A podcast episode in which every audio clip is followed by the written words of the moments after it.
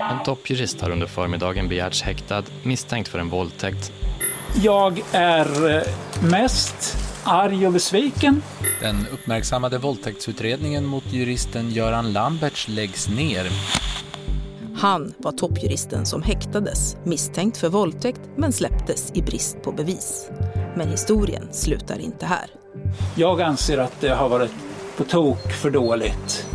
På en kvart ger vi dig svaret på det publicistiska dilemma det innebär när en före detta justitiekansler bjuder hem medierna till sin egen trädgård. Det är tisdag den 30 mars och jag heter Erika Treis. Här är dagens story från Svenska Dagbladet.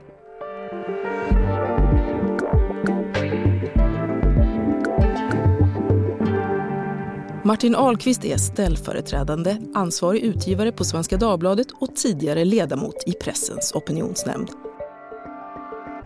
Martin, vem är Göran Lambert? Göran Lambert är väl så nära man kan komma en kändis inom eh, juristskrået. Han eh, har tidigare varit både justitieråd, alltså att man sitter i Högsta domstolen, eh, justitiekansler. Det finns det ju andra som har varit också, men han har ju också varit väldigt tongivande i eh, debatten och eh, under hela sitt yrkesliv eh, också sökt offentligheten och gärna varit med och debattera och ha ibland ganska kontroversiella åsikter. Du skapade något av ett ramaskri kan man säga senaste veckan genom att mena att det här kanske inte alls är en rättsskandal. Det har jag gjort. Det låter ju väldigt vackert och riktigt det Göran säger. Det är bara det att det är hundraprocentigt fel. Han är allmänt sett slängig så att säga som han för det mesta är. Jag talar om fakta. Ja, och det här fallet det handlar ju alltså om en jurist, till och med en tidigare justitiekansler som du precis sa, som misstänktes för våldtäkt. Kan du berätta? Ja, det var ju minst sagt spektakulärt när den nyheten kom och ställer ju också oss i medierna inför stora utmaningar. För Göran Lamberts är en person som har haft eh, höga ämbeten, som har sökt offentligheten. Han är vad man i såna medieetiska termer skulle kalla för en offentlig person. Men kvinnan, offret då i det här sammanhanget, vad har hon själv sagt om det inträffade? Ja, den berättelsen som hon har fört fram via sitt ombud är ju att eh, de eh, befann sig på julafton tillsammans hos Göran Lamberts. Och enligt hennes uppgift så eh, somnade hon efter att ha druckit en hel del alkohol och vaknade av att han hade sex med henne. Det är hennes berättelse och den har hon hållit fast vid genom allt här. Göran Lamberts har varit en av landets mest högprofilerade jurister och när han häktades misstänkt för våldtäkt så svämmade sociala medier över med berättelser om vad som skett den där julaftonsnatten. Traditionella medier valde ju att inte ens gå ut med hans namn trots att han själv ville det. Nu har historien rullat vidare och allt påminner mer och mer om en backlash för metoo. Huge number of sexual assault and harassment survivors are sharing their stories online. Hashtaggen metoo exploderar. Det handlar ju om kvinnors rättigheter. Trots att Lamberts har befunnit sig i en maktposition i decennier så valde ju vi länge att inte gå ut med hans namn. Ja, och vi på SvD var väl kanske till och med sist att namnpublicera. Varför då? Ja, det var vi bland de sista i alla fall. Och det berodde på att eh, det var många medier som namngav honom när han via sitt ombud lät veta att han föredrog att bli namngiven. Och då faller ju en stor del av argumentet att inte namnge. Att den inblandade säger att jag föredrar att ni namnger mig. Men det handlar ju inte bara om Göran Lamberts här. Han kanske vill att hans namn nämns. Men det finns då anmälaren. Det finns också anhöriga det finns många som kan drabbats av det som kallas för publicitetsskada. Så det är faktiskt så att det är inte Göran Lambert själv som bestämmer ifall hans namn ska vara med, utan det är ansvarig utgivare ytterst och då måste man ta hänsyn till fler personer än Göran Lambert.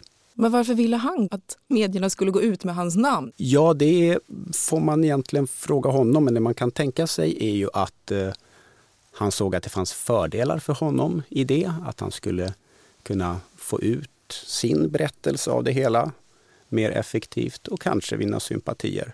En annan förklaring skulle kunna vara att han ansåg att alla ändå förstod vem det var. Mm. Men för dig då och för Svenska Dagbladet, vad var det exakt som fick dig att fatta beslut om att nu är det dags att kalla en spade för en spade? Ja, jag vet inte om det är riktigt det, men det var ju att eh, den här historien fick ju då en, en, eh, en tvärvändning när eh, Göran Lamberts släpptes och förundersökningen lades ner. Då kan man ju säga att allmänintresset av den här historien faktiskt minskade. Men efter det så valde han ju också att stämma staten. Jag är eh, mest arg och besviken eh, efter det här. Jag är arg och besviken på vårt eh, rättssystem när det gäller förundersökningar. Och jag har skickat in en stämningsansökan till eh, Stockholms tingsrätt. Och att en tidigare ledande jurist, att en tidigare justitiekansler stämmer staten, det är en eh, stor och viktig nyhetshändelse med stort allmänintresse. Så den nyheten, den har ett stort allmänintresse och den är inte direkt kopplad till ursprungsstoryn. Och då tryckte du på knappen? Ja, eller då ringde jag upp eh, Anna Kareborg som är publisher och ansvarig utgivare och den som har sista ordet i den här typen av frågor. När man tittar närmare på vilka sökord som var vanligast ihop med Lamberts eh, så är det Lamberts fru, Lamberts och kvinnan och Lamberts på Flashback. Och på det senare där, där finns ju förstås allt och ingenting. Och även om då traditionella medier, som av belackare brukar kallas för mainstream media eller gammelmedia, sköter sig eh, och inte vill hänga ut personer som du ju precis just har beskrivit, eh, i alla fall inte med namn, så kommer ju människor där ute väldigt snabbt i alla fall och ta reda på vem det handlar om när allt bara finns ett knapptryck bort. Är det ett problem, tycker du? Det kan det vara, men eh, det är ju inte så som det ibland har hävdats att det spelar ingen roll hur traditionella medier gör. Om vi backar bandet lite grann till eh, metoo-hösten. Där gjordes det ju faktiskt en undersökning där man frågade folk hur fick du reda på att den och den personen var misstänkt för det här och det här? Och då visade det sig att eh, 70 procent hade fått det via traditionella medier. Trots att namnet hade varit ute i sociala medier väldigt, väldigt länge. Så att eh, det kan också vara så att vi i media har lite övertro på hur nyfikna människor är eh, på att, och verkligen lägger ner arbete på att ta reda på vem, vilka personer det handlar om. Mm. Så att som du ser det så är det inte dags för gammelmedia att agera på ett annat sätt? Nej, det understryker väl att ansvaret för traditionella kvalitetsmedier är precis lika stort nu som tidigare.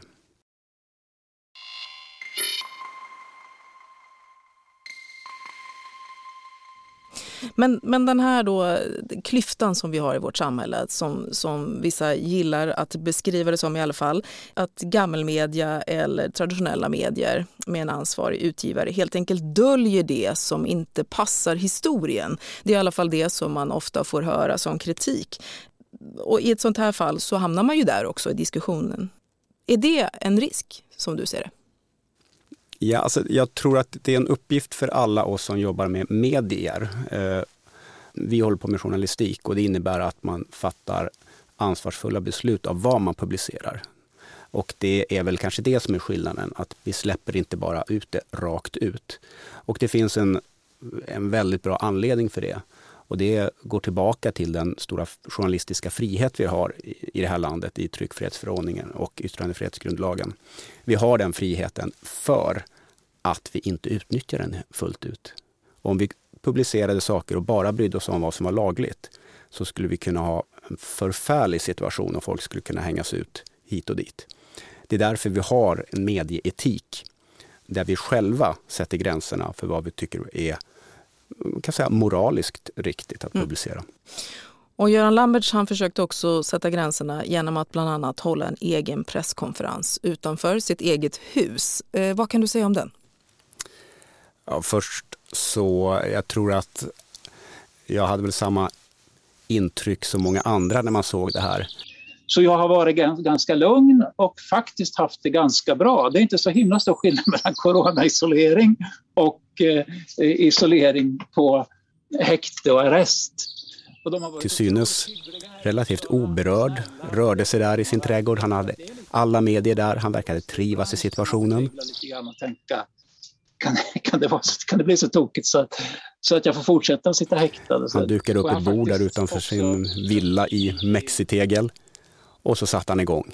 Och det var helt uppenbart vem det var som styrde den showen. För hand på papper har jag skrivit 150 sidor. Det trodde jag aldrig att jag skulle vara mäktig. Aldrig någonsin. Nu ska jag bara skriva in den i datorn och eh, försöka få ett förlag. Mm. Och eh, några mediehus valde ju att sända direkt. Bland annat SVT som nu har anmälts. Eh, det låter på ett sätt lite naivt, i alla fall i mina öron. För de borde ju ha anat vad som skulle ha kunnat hända när man sänder ut hans ord okommenterat.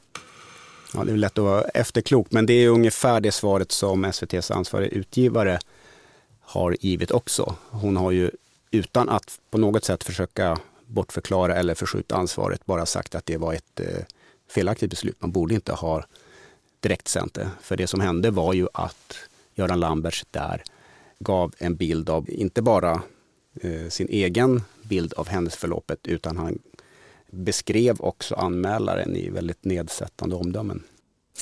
Övervägde du och SvD någonsin att sända det här direkt? Nej. Och vad hade i så fall krävts för att det skulle ske?